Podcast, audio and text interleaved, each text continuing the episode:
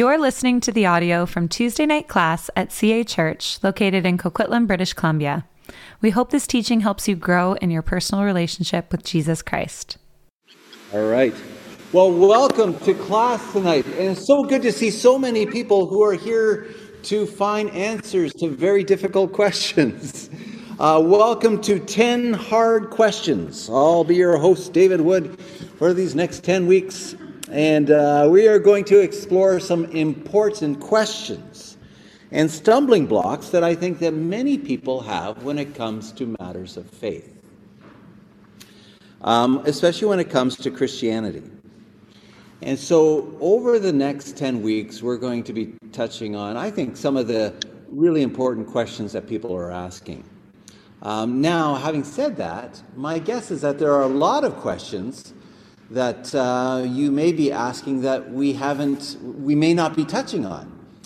No worries, because on week 10, on our final week, the 10th tough question is an open question. And so you could think of whatever question you want uh, for the final week. And so we will take everybody's questions, lingering questions, in week 10. Now, the only thing I would ask you is that if you have some questions that aren't answered or not addressed in this class, then I would ask you to send me your questions earlier than later. Otherwise, it's going to be David's best guess. Uh, because, but if I have some time to prepare, then we might be able to uh, to explore some of these questions. So November 22nd is called Your Hardest Questions Ask Anything Night. Tonight we're doing uh, How Can You Say There's Only One True Faith? Next week, Doesn't Christianity Denigrate Women? Which would be a really interesting one. How Can You Take the Bible Literally? Doesn't Christianity Promote Violence? Isn't Christianity anti LGBTQ2IA? plus? Um, does the Bible, doesn't the Bible condone racism and slavery? November 1st, we actually have a special guest. Um, I have somebody coming from uh, Regent College to deal with questions of science. Um, November 8th, how could a loving God allow so much suffering? How could a loving God send people to hell? And then we'll do your hardest questions. So this is going to be fun, I hope. um, now, just before we dive in, I just want to lay out a couple thoughts about what this class can look like. Because there's lots of us. There's probably um, 150 people between Zoom and in person. So that's a, that's a lot of, lot of people, which is good. Uh, first thing I want to say this is that it's good to ask questions. Uh, if Christianity cannot deal with tough questions, then it's not worth following. Really. And we should never be afraid of tough questions.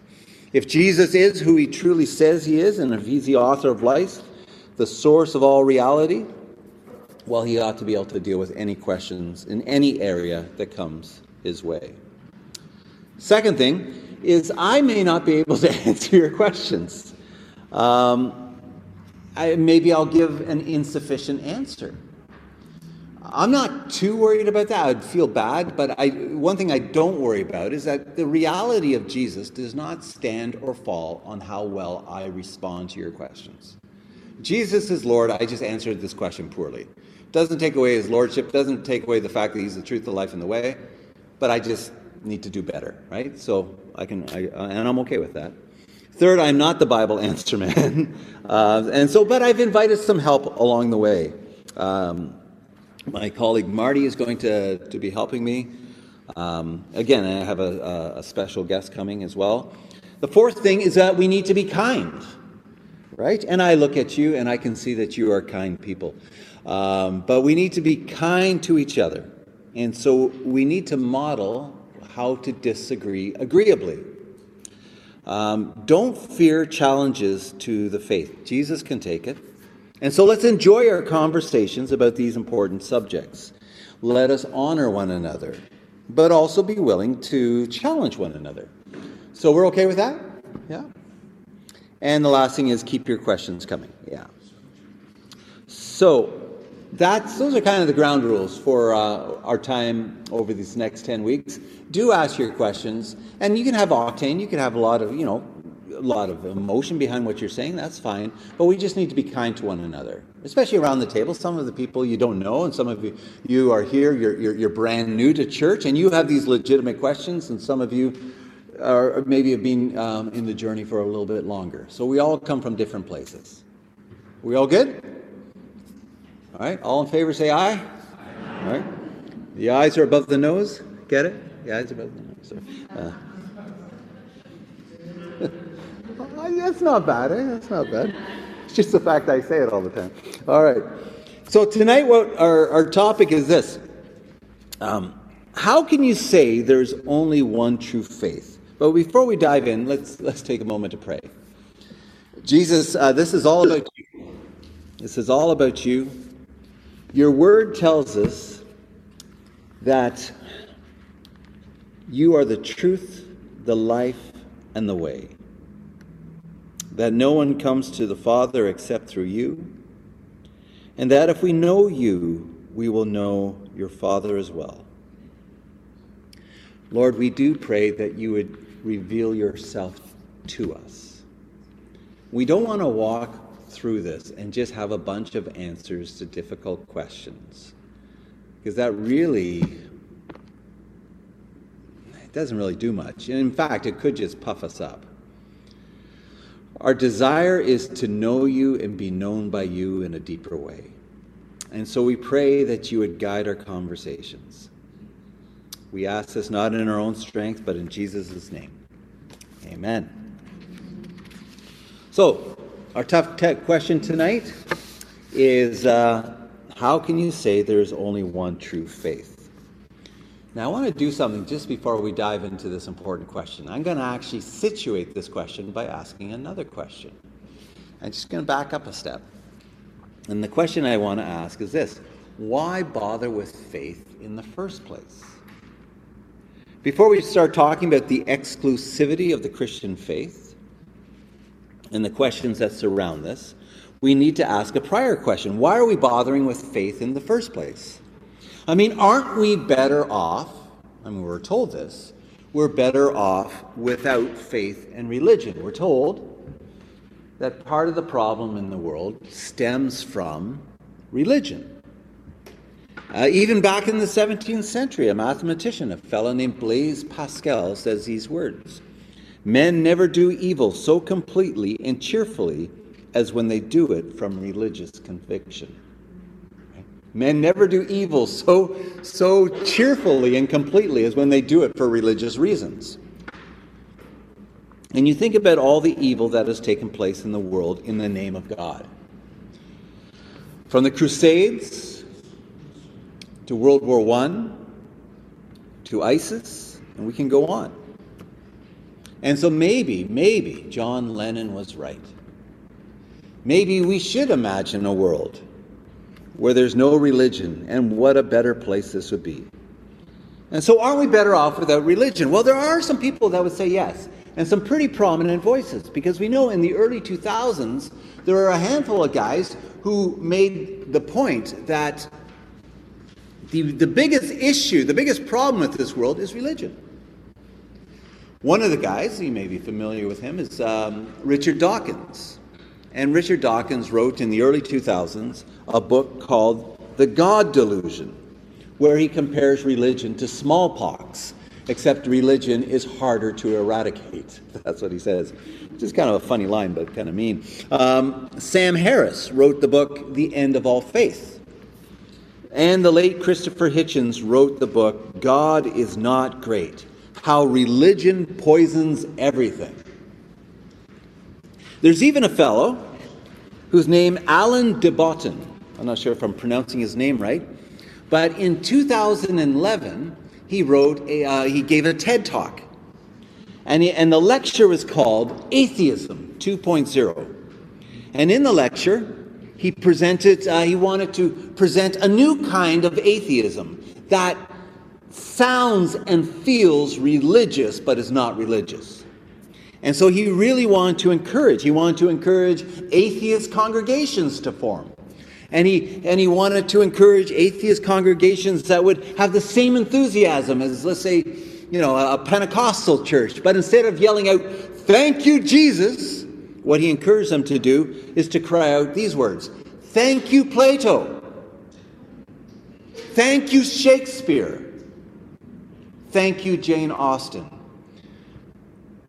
Now, part of this is problematic because Shakespeare, Jane Austen, I think have some Christian affinity, and Plato was not an atheist. But we'll leave that aside. There's another article in 2016. There was a, an Atlantic Monthly article, and that article promised to explain this quote, why the British tell better children's stories. Why do the British tell better children's stories? Their discovery American stories are less compelling. Why? Because they are too Christian. And the issue is that Americans should learn from the Brits and adopt pagan things, themes around their stories. And they said, you need to, you need to learn from the Brits how to tell a story. Draw from the paganism that you find in British stories. Paganism from, and this is what they would say, and they, they, they said, we need to learn about the pagan ideas that were found in, for example, Lord of the Rings and the Chronicles of Narnia. Now, if you know those books, it'd be a little strange because both Lewis and Tolkien were quite devout Christians. Nevertheless, there is a trend in the West, and we read about this, of a growing number of nuns. That's what they're called. Not nuns as in N U N, but N O N E S, nons. Um, and those are people who do not affiliate with religion. And so increasingly they're saying, when asked what religion do you, are you connected with it, they're saying none. Um, and it seems like there is a growth of atheism, especially among one demographic in North America. Do you know what the demographic is? Young white men. It is, is the fastest growing demographic for atheism. It's interesting. Now, here's the thing. Even though there has been an increasing conversation about the evils of religion, there have been these, these uncomfortable articles that have also been coming out at the same time. And what some of these articles have been suggesting is that maybe, maybe religion, let's not say whether or not it's true, religion can be good for you. In 2016, Harvard School of Public Health professor Tyler VanderWeele and journalist John Siniff wrote in the USA Today op ed an article called Religion May Be a Miracle Drug. Because they, they've pointed out that some of the benefits of religion, that there are mental health benefits, that those who are committed to religion, um, more, they reduce their mortality, their mortality rates uh, by up to 30%. There's greater optimism, lower rates of depression, less likely to commit suicide, greater purpose to life, less likely to, to divorce, and more self controlled. That's the argument. Now, Rebecca McLaughlin, now you have to realize that much of uh, these questions and uh, a lot of our discussion, as many of you know, I love to read a book and I love to present books to you. So it's drawn from this. This was um, a book of the year a couple years ago, and it's called Confronting Christianity, um, written by Rebecca McLaughlin. And she, she makes the point, and she says something quite interesting. She says, let's leave aside whether or not Christianity is true. Let's leave that aside. Are there some benefits if we follow some of the teachings in the Bible? And she says, let's look at, at a handful of them. She says, Let's look at this one. It is more blessed to give than receive. What would it be like if we lived as if that were true? Let's leave God out of the equation, but just lived our life as if it was more blessed to give than receive. Well, it would run up against kind of our, our, our acquisitive, self centered culture in the West. Um, there are studies that show if you volunteer, it's good for your mental health, that when you give away your money, it has positive psychological effects. And it can actually help countries that are, that are struggling. So if, if you just take some of the Bible's teaching to give, that it's more blessed to give than receive, there'll be some positive benefits, she would argue. The other one is this the love of money disappoints. And if you trace the life of most lottery winners, you'll discover that their life after winning the lottery gets a lot worse than it was before. Now, personally, I've had that experience because I came, as many of you, some of you know, I, I, I was an atheist um, living overseas in China, and I worked for a company. I made good money. I could walk down the streets in Shanghai, and there was nothing I couldn't buy. I had money. I had, lots of money. And I was the most miserable I had ever been in my life. To the point I almost came to the point where I wanted to end my life. Because who cares if I could buy stuff? The third thing she says is work is always better when it is a calling. That's what the Bible teaches. And she says that if you live that out as if that were true, that would actually be quite positive. If you have a job and if you know that you're doing that job, it's not just a job, but this is part of who you are, this is in keeping with your gifts and your passion, it makes that job a lot better to work at, even on bad days, right? And if, if you know that you're part of, you're doing something that's something bigger than yourself, it even applies to less than glamorous jobs. And I've had my share of less glamorous jobs, as I'm sure you have.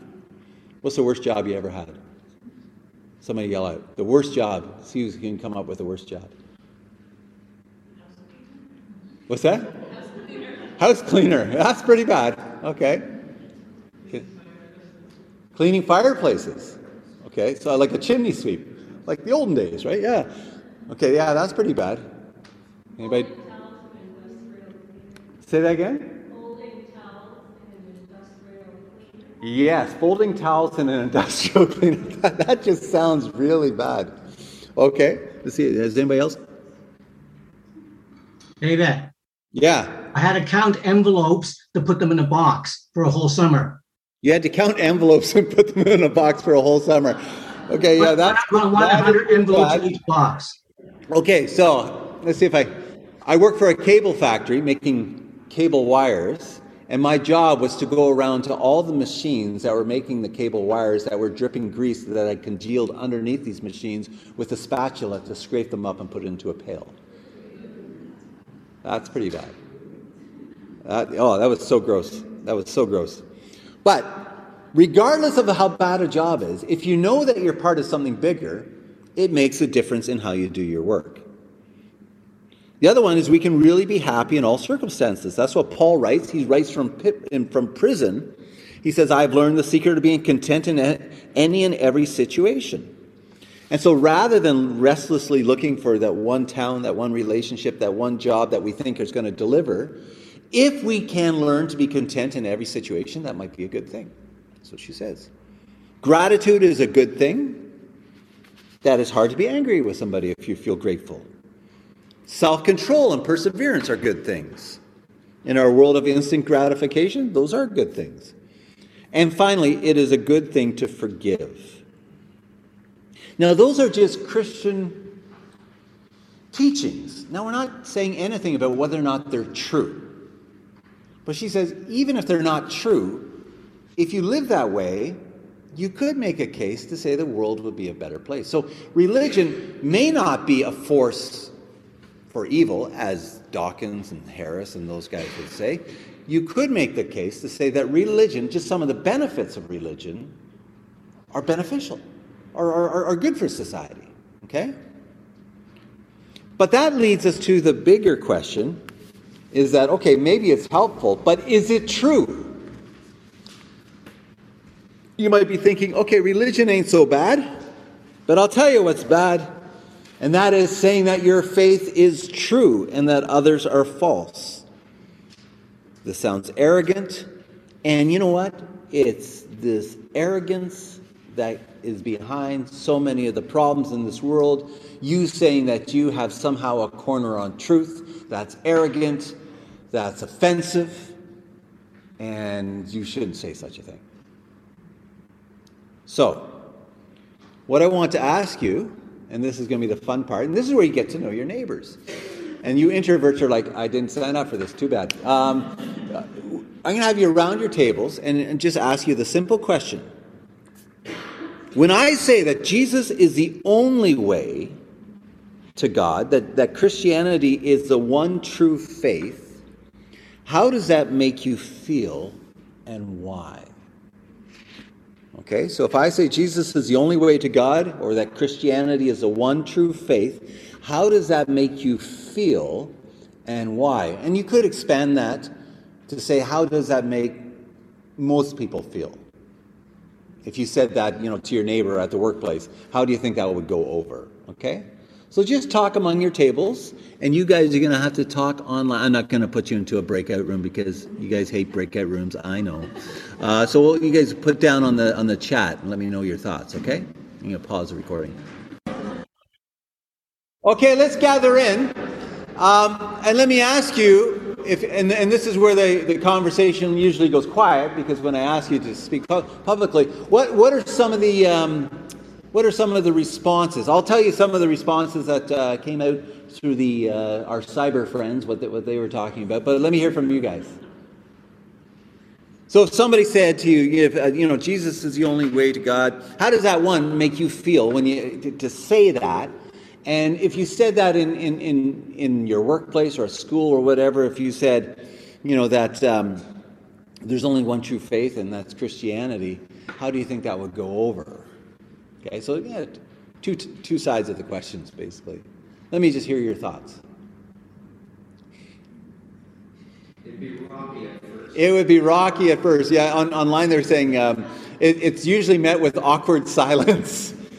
and, um, and then often the response is, and the, Pete, Pete, you pointed this out, where people go like, oh man, I'm so glad that that works for you. Like that's, that's, I'm really happy for you, man, that you found some happiness with what Jesus. Yeah, that's cool. Yeah, it's not for me, but that's that's if it's true to you, all the best. Yeah. Yeah, Esther. Say again. Yeah, yeah, and so it, it all depends who you're speaking to, because if you're speaking to someone who is an atheist, their responses can be different from somebody who is uh, agnostic, let's say. Because someone who's agnostic would say, oh, come on. You can't just say Christianity is the only one. There's probably lots of them. But yeah, we all believe in the, the, the great unknown, right? Um, but it's going to be different if it's atheist because they're going to say all the other, all, all views of the transcendent are wrong if you're an atheist, right? Yeah. So it all depends who you're speaking to. Anyone else?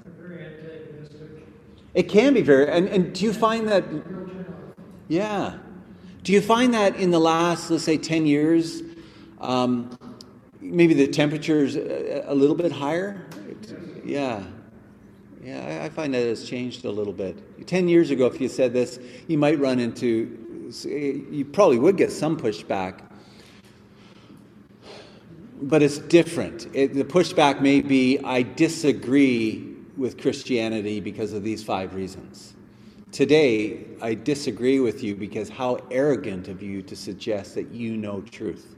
So the, the pushback is a little bit different, I think, in some ways. More caustic, but also for different reasons in some ways. Yeah.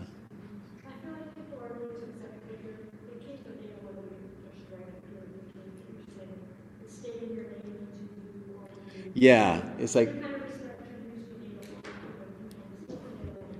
Yeah, and, and that's probably the, the upside is the fact that um, is that people will respect the fact that you believe in something, but stay in your lane and don't let that bleed over into my life, right? Yeah, that's true.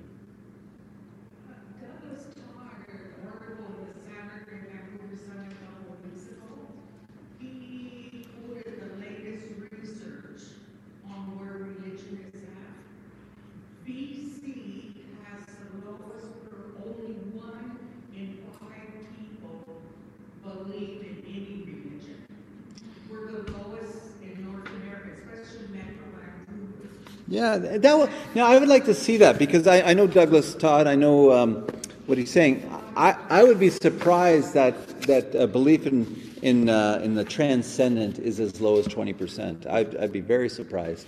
But if you could send me that article. I'm going to bring it because it goes into more complex Yeah. issues because we've got a difficult battle.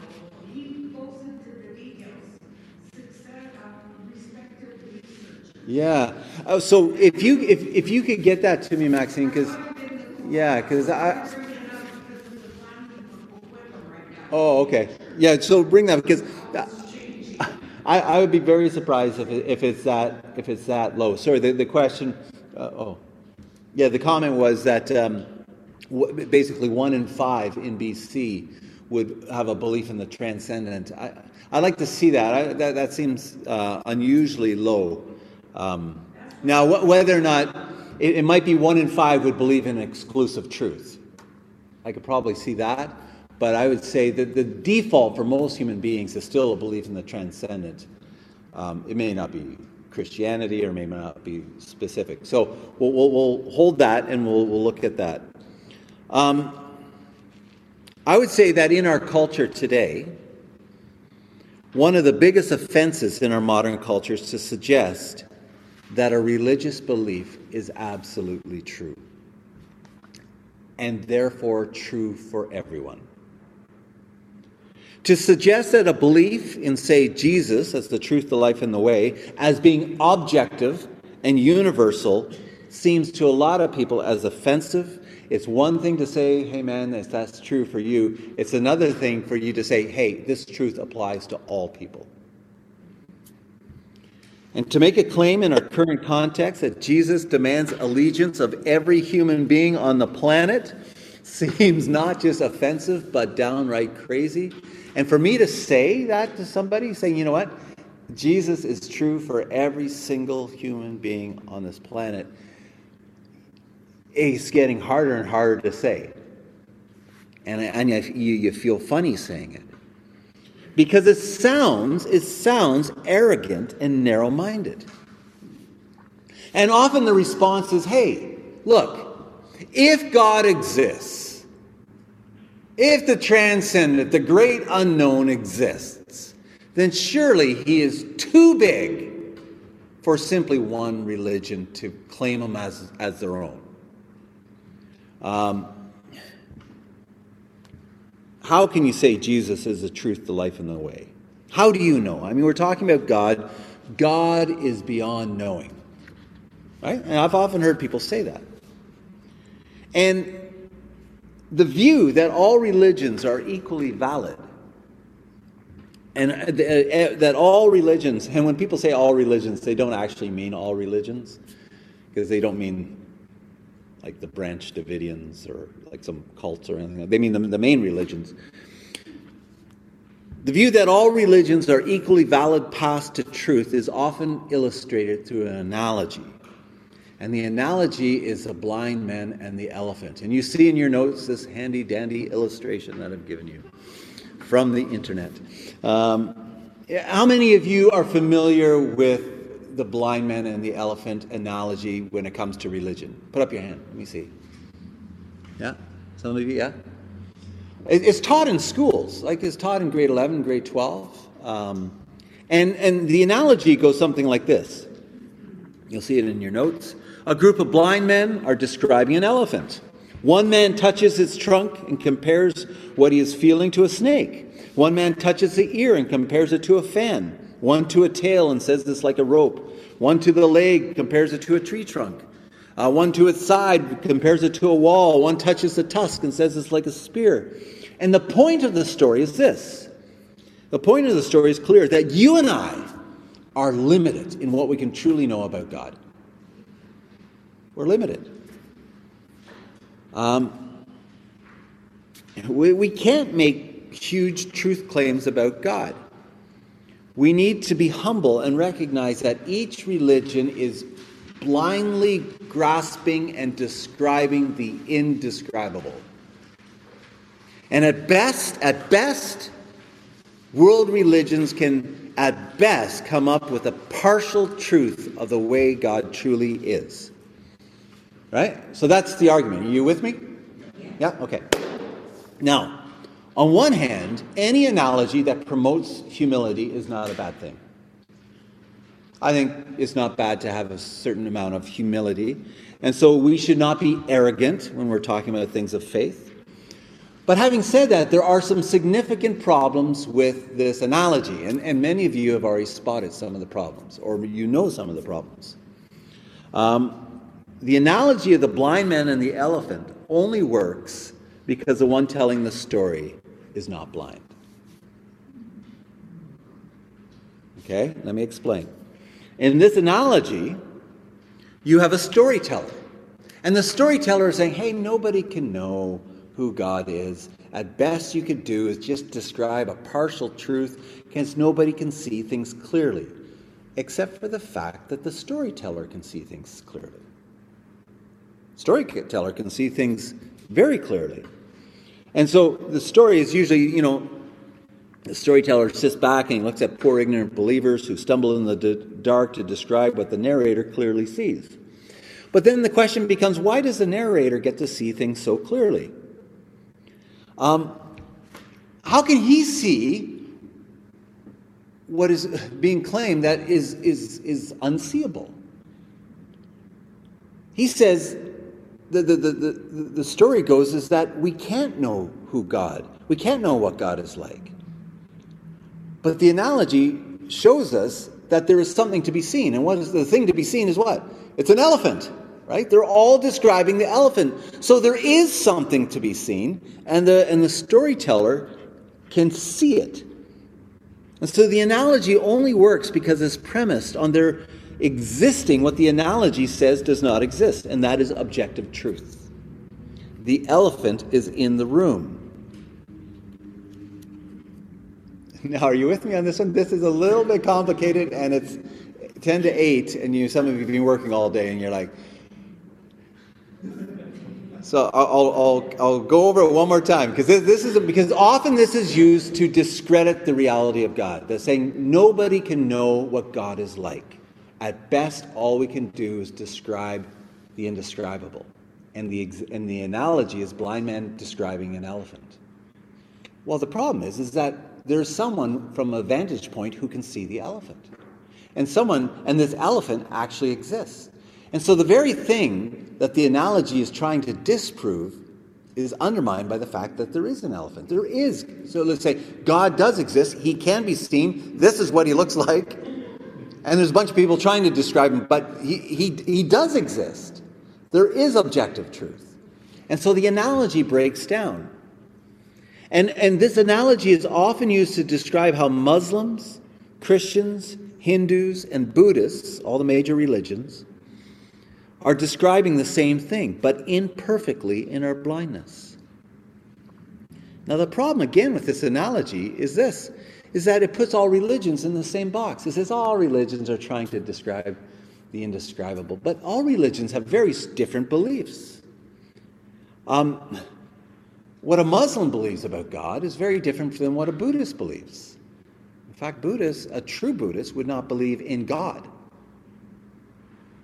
True, uh, you know, like the OG Buddhism, um, is atheistic. Doesn't believe in a personal God. And so there's a story of Tim Keller, who is a pastor in Manhattan. And Tim Keller was on a panel with a, um, a Jewish rabbi and a, a uh, Muslim imam. And uh, I think it was a leader, no, I think it was just the three of them, just the three of them. And they were speaking to students. And it was agreed that if Christians, so, so Tim Keller, who's a Christian, he's, he's with a, a Muslim person and a Jewish rabbi, it was agreed that if Jesus is who he says he was, and if he truly rose from the dead, then Islam and Judaism is insufficiently worshiping God. They're not giving God the honor that he deserves. If Jesus was not who he said he was, and if Jesus was not raised from the dead, it was agreed that Christians are not worshiping God in the way he ought to be worshiped. Because you can't have them all saying the same thing, because they all believe different things. And so, all, so Tim Keller and the, the Muslim and the, the Jewish rabbi, they all agreed that, yeah, if one of them was wrong, they're worshiping insufficiently. And all the students were like, You can't say that. And they're like, Well, no, it makes sense. If Jesus did not rise from the dead and I'm worshiping Jesus as God and he's not God, then I'm treating God improperly, aren't I? You can't say that. And the students were just, they didn't know what to do. They, they, how could you make such an exclusive claim? But that's where the trouble lies. And that's what trips people up is the exclusivity of our claim. Christians claim. And, and, and so to get around this, we try to say, okay, you know, every religion is partial, partially correct, with no religion wholly correct. And it sounds kind, it sounds humble, but is it? Now, this is going to maybe throw you off a little bit. But um, let me ask you this Should we respect other people's beliefs if we disagree with them?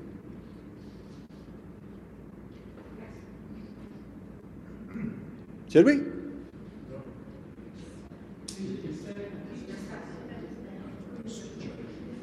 How many people think we should respect other people's beliefs even if we disagree with them? Hands up. Okay. Yeah. Oh no, I mean being kind and respect and just saying, yeah, and, and acknowledging and um, and and supporting them, maybe. Okay. Because here's the thing: if I'm with someone, you know, and I again, I, I used to be a scientific materialist. Okay, this is where I used to come from.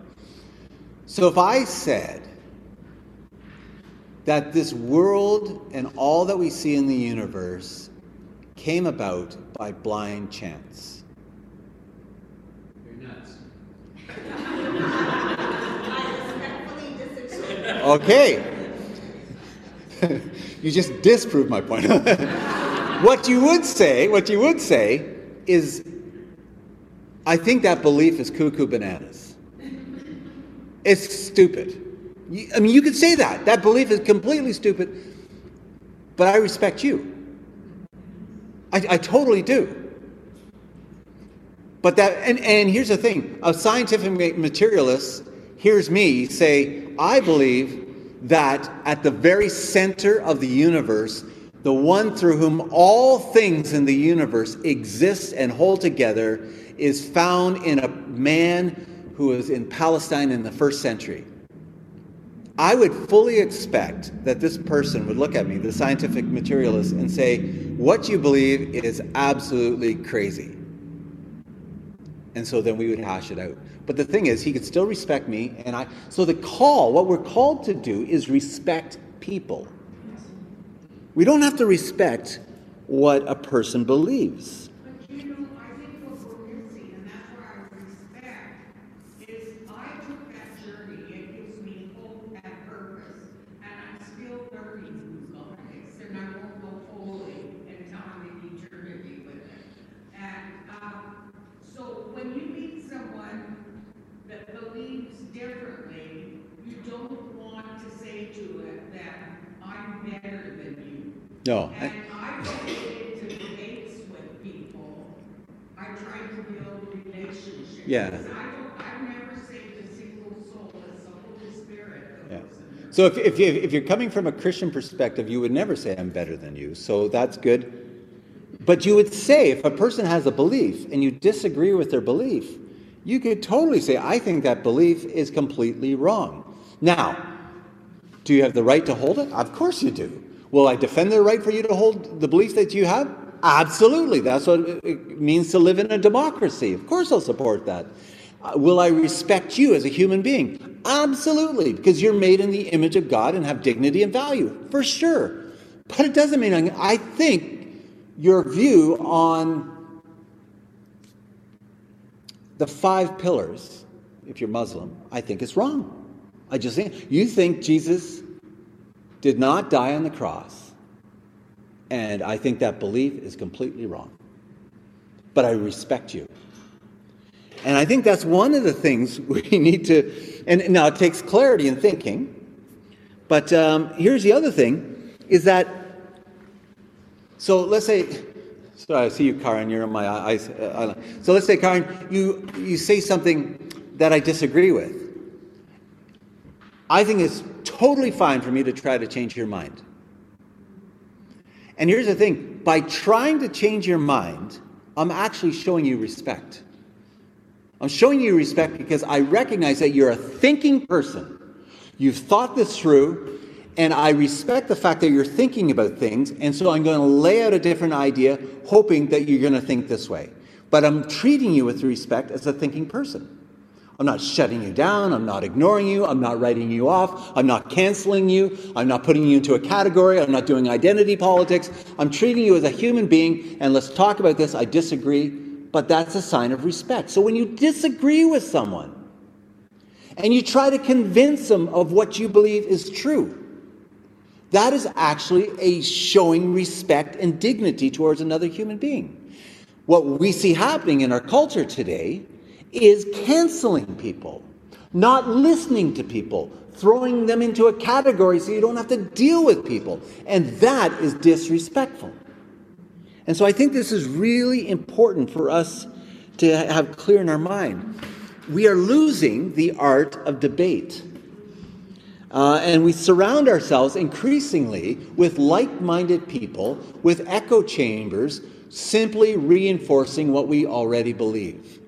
And that doesn't actually help us grow very much, right?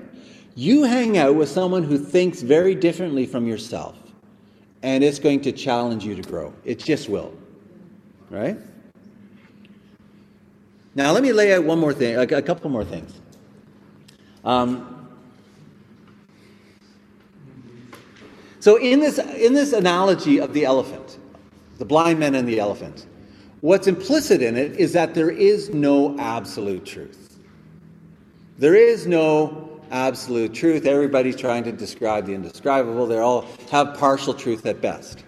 Okay, now, some of you geeky philosopher people, where, where's the problem right there? Somebody's got it wrong.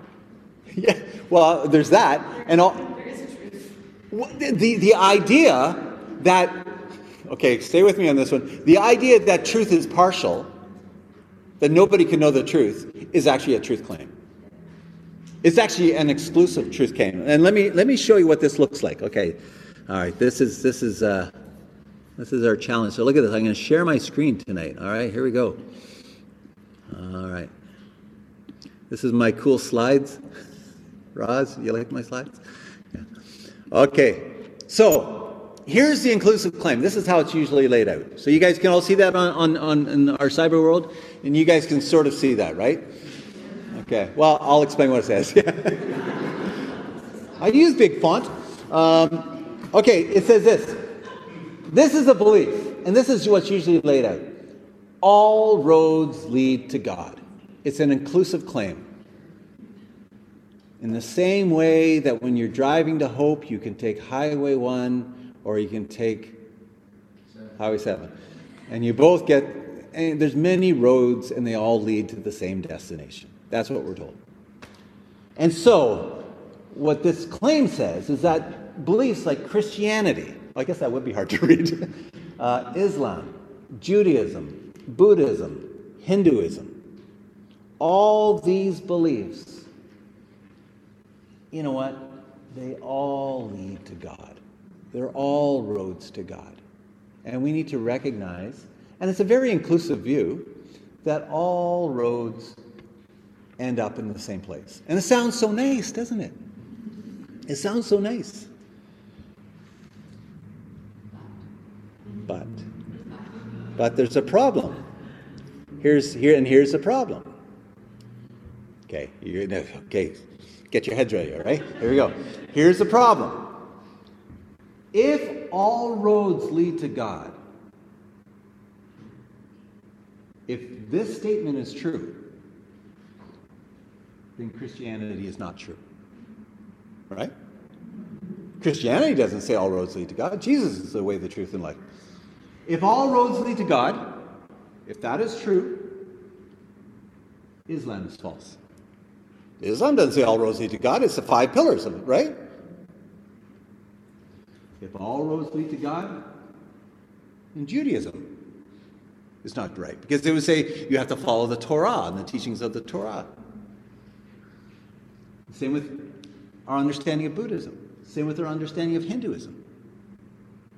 They all have belief systems. So, if this is true, all roads lead to God, which sounds so nice. It's like, oh, we can all get along. If this is true, none of these religions are true. You with me? Okay, so you can say all roads lead to God. That's fine. But you have to sit down next to us. Because this idea, all roads lead to God, is an exclusive truth claim. Because if this is true, this is false. If this is true, this is false. If this is true, this is false. And so, yes, come alongside us. You say all roads lead to God. Let's hash this out and see which one of these views lead us to truth. Now, are you with me? Robin, you with me? Okay. I can see you just came from work. Okay. All right. You with me on this? Okay, now, somebody taught me this 25, 30 years ago. And it was such a game changer because I never knew what to say because people would always say, you know, can't we just all get along? Can't all roads kind of like all religions kind of all point to God? I'm like, that sounds so nice, but something's not quite right. And I realized that's what that's what was driving me crazy. Because if all roads lead to God, that actually means Christianity can't be true. And you know, so whenever anybody says to me, all roads lead to God and everybody's heading the same way, do you know what my response is? I have too much respect for my Muslim friend to believe that. And it's true. I have too much respect for Islam to say that, that that's true. Because they don't believe that. So now the question becomes is there truth and which one of these embody truth the best. Okay? And then we can start hashing it out. We can respect one another as human beings, but hash out our beliefs. You with me? Okay. So this is, yeah. I think this is uh, this is worth the price of admission. These two slides. All right. Did you guys all, hey, all my cyber friends, did you guys track with that? You're with the tour? Yes? Okay, good. That's good. I just looked at all the ones that put their thumbs up. Okay, good. Now, some people, okay, I'll, I'll, just throw a couple more things and then. Um, actually, I don't think I will. I think I'm gonna I'm gonna skip ahead a little bit. Yeah, because it's five. Um, the issue that we're facing in our culture is the issue of truth. That's one of the biggest issues we're facing. In 2016, the Oxford English Dictionary added a new word. In fact, it was a word of the year, the new word of the year. You know what the word was? Post truth. It was the word of the year, post truth. And so the idea behind this concept is, this, is that you and I should not be talking about objective truth but to recognize that this idea is outdated. If you're going to talk about truth, what we ought to talk about is your truth and my truth, our personal truth. Now, we saw this play out. It was interesting. We saw this play out in a very important movement that took place in 2017, and that was the Me Too movement. And in the Me Too movement, many women stepped forward out of silence and told their personal stories of harassment and abuse at the hands of powerful men. And at the Golden Globe Awards that year, Oprah Winfrey spoke. And she made a speech in where she declared, What I know for sure is that speaking your truth is the most powerful tool we all have. Now, on one hand, the experience that so many women had is personal, for sure. But if this truth that they're proclaiming is not objective, then it's a lie. Women were commended not for speaking their truth, but for speaking the truth about these predator men, predatory men, that they had been abused. And so, objective truth matters. Now, I believe that Jesus is the truth, the life, and the way, that he's the eternal Son of God who has rescued humanity from his sins, and by grace, through faith, we can experience new life and eternal life after we die. But here's the thing if my atheist friends are correct, then I can believe that all I want, but when I die, my body will rot in the same way my grandparents' body rot, everybody before me's bodies have rotten. If my atheist friends are correct, then my body will end up the same way as Queen Elizabeth II. Though mine will probably rot a little faster because I heard her cough and it's hard to rot. Yeah, anyhow. Um, doesn't matter how deeply I believe this. If it's not true, then it's not true. And with this is this whole idea of history, because some people would say that we cannot know. We cannot know. But Christianity, and I was preaching this on the weekend, Christianity is, it, it, our very faith is rooted in a person and an event that took place in history. So Christianity is a historical faith. It believes um, that what Jesus said and what he did and, and all that took place in history. Now, I agree, because I study history. I do a lot of teaching in history. I spend way too much in history. You can ask my wife. I just live in history too much. Um, and, but I do recognize, yes, there's biases and there's, there's um, influences in terms of how history is told, how it's interpreted, for sure, absolutely. But we cannot give up the idea of objective truth in history, that stuff happens in the past. Now, I, I, say this, and all of you are like, of course, stuff happens in the past. we are living in a context where the past is increasingly being re, re, reshaped, retold, or canceled, or torn down. Um, it, it, we live in a world where the past is not um, seen as valuable. But we cannot forget the past. We cannot forget the fact that stuff in the past uh, took place objectively. Because if, if, if, we say, hey, we can't know anything that took place in the past, we can't know anything that uh, took place before us, who's to say it's all interpretation? Well, what do you do with people who deny the Holocaust? And there are people still today who deny the Holocaust, that, that under the um, Nazi regime, six million Jews were killed in the 30s and the 40s, last century. What do you do with people who, who, who, who spin the story of slavery in America and they downplay the, the, uh, the uh, severity of the treatment against blacks? If you ignore the past or if you deny the obje- objectivity of the past, of history, we can set ourselves up for the same thing to happen again. And so when you look at history, we could say that Julius Caesar was assassinated on which day? Does anybody know? What day? Yeah, what date is that? Yes, well done. March 15th. What year? 44 BC.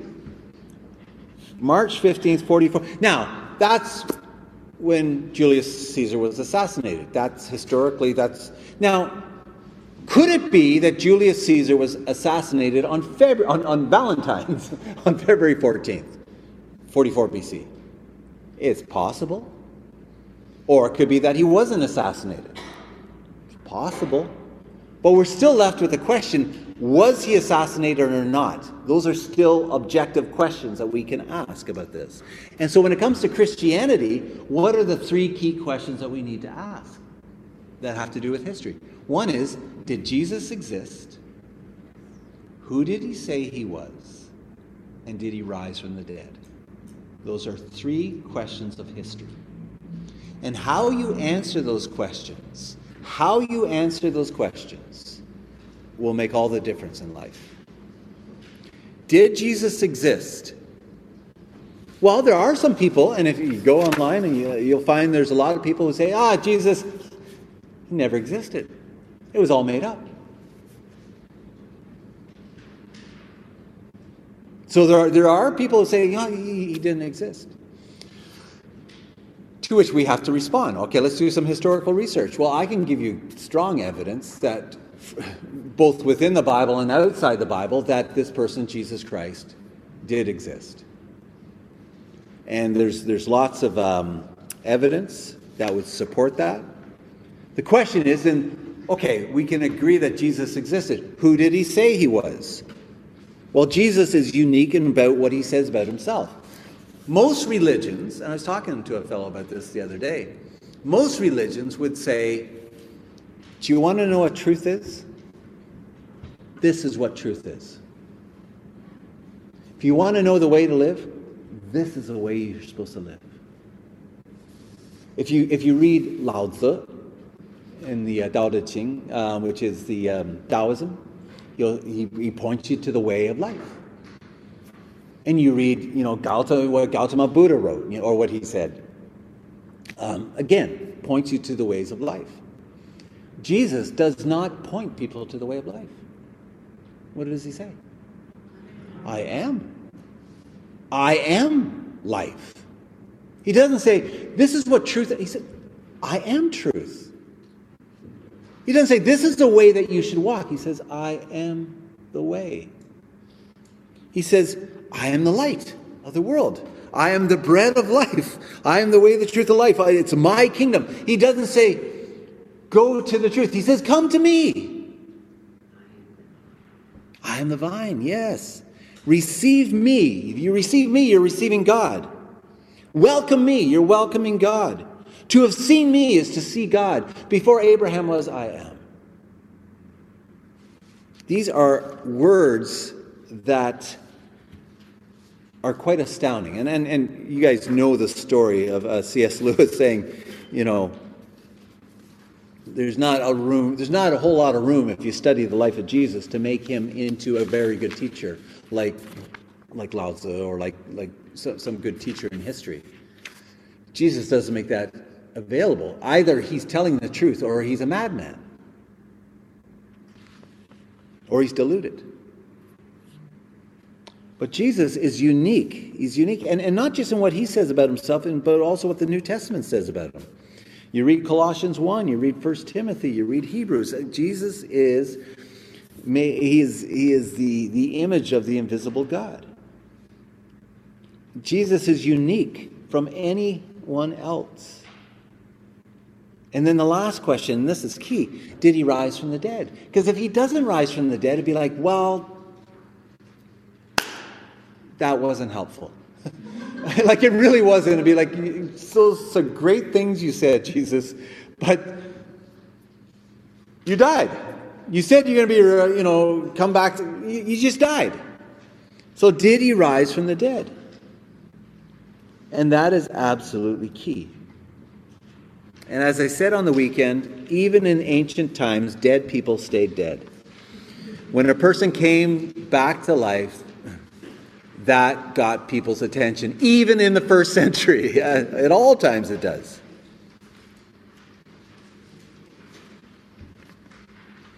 And I think, and, and I know some of you have studied this too, um, I think there's strong historical evidence for this outrageous claim of resurrection.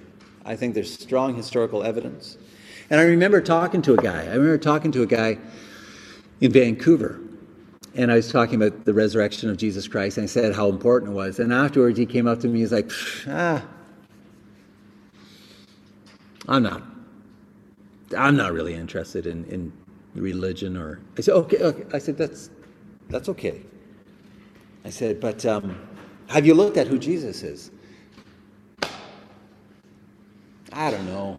I'm not. Maybe I'm not really interested. And I said, "Hang on." I said look, I totally respect if, if, if you look at who Jesus is, and if you come to a conclusion, I don't want to have anything to do with him, I want to live my own life, I respect that. You have that freedom. But man, I said, if, if this is true, if he is raised from the dead, and it gives authority to everything he said about himself, you cannot be, ah, about this. Because if it's true, then it's true for everyone. It gives authority to everything that Jesus said about himself. So reject it, yes, But do not ignore this. Because the resurrection is key, and I think there's strong evidence. And now, other people in other monotheistic religions would disagree. Muslims believe that Jesus did not die, but instead was taken up into heaven. Jews and agnostics believe that Jesus died and remained dead. Christians claim that Christ is risen. They can't all be true. And so you have to unpack that. They are exclusive claims, they're mutually exclusive.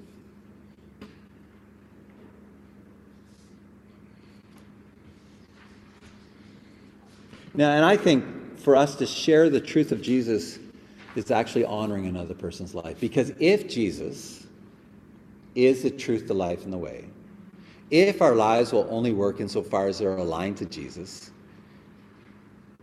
then it's incumbent upon me to tell you about this.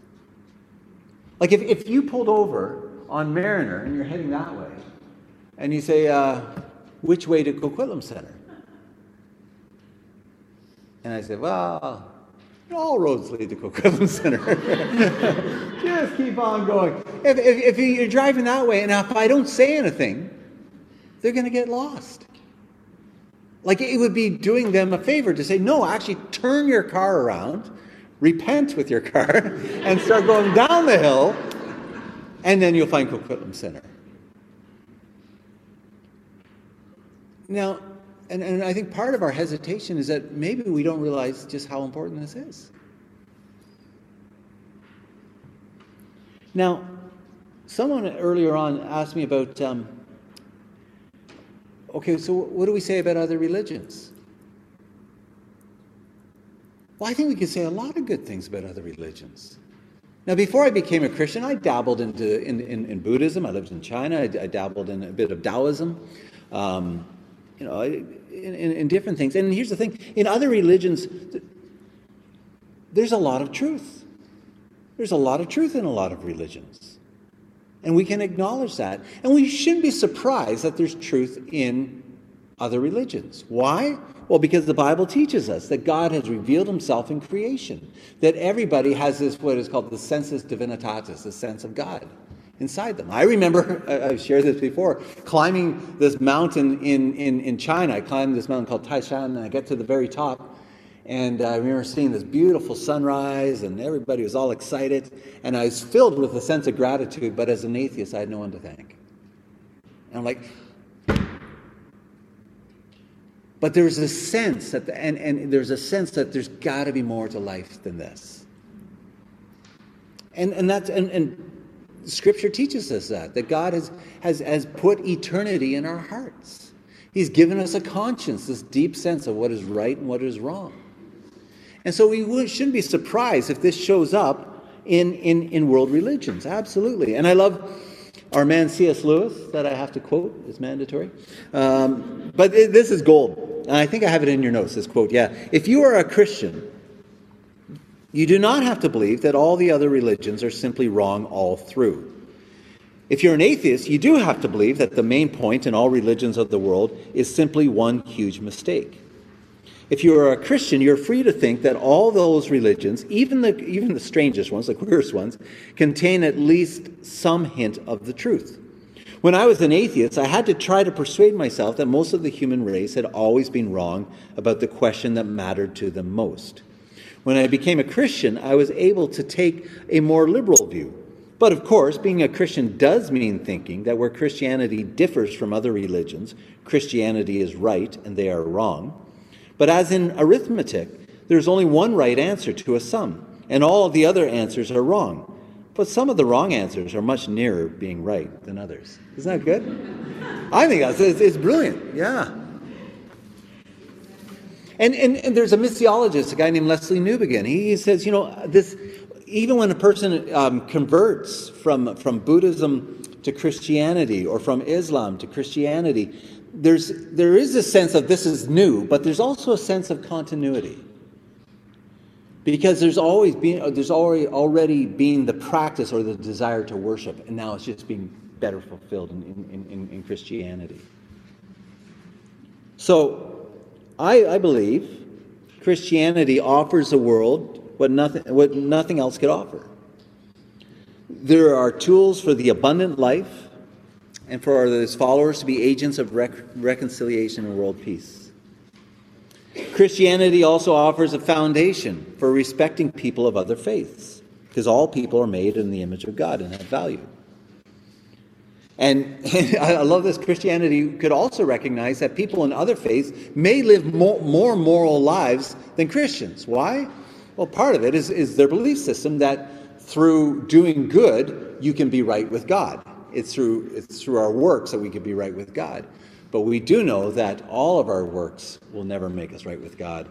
We cannot reach up and be right with God. God sent his Son to, help, to empower us, to, to make us right with him. And so Christianity, as an exclusive faith, offers a foundation for the most inclusive society in the world, I think. Um, we can't go into this tonight. But even that desire for inclusiveness, that desire for us all to, you know, to, to be reconciled, I think is, is, is a Christian virtue. It's, it's, it's an influence of Christianity on, on culture. At the heart of our faith is Jesus Christ, who died for his enemies forgiving those who tortured, betrayed, and beat him, and who invites us to live in such a way as to bring reconciliation and, peace toward every human being on this planet. And so that is why, when we go back to our original question, I think it's, it's, to, it's, it's fine for us to say that there's one true faith. Absolutely. Thanks for participating in this class. If you've been engaging in classes online, but you're not a part of a church community, we would love to have you join us. You can go to cachurch.ca to find out more about getting involved in the life and mission of CA Church.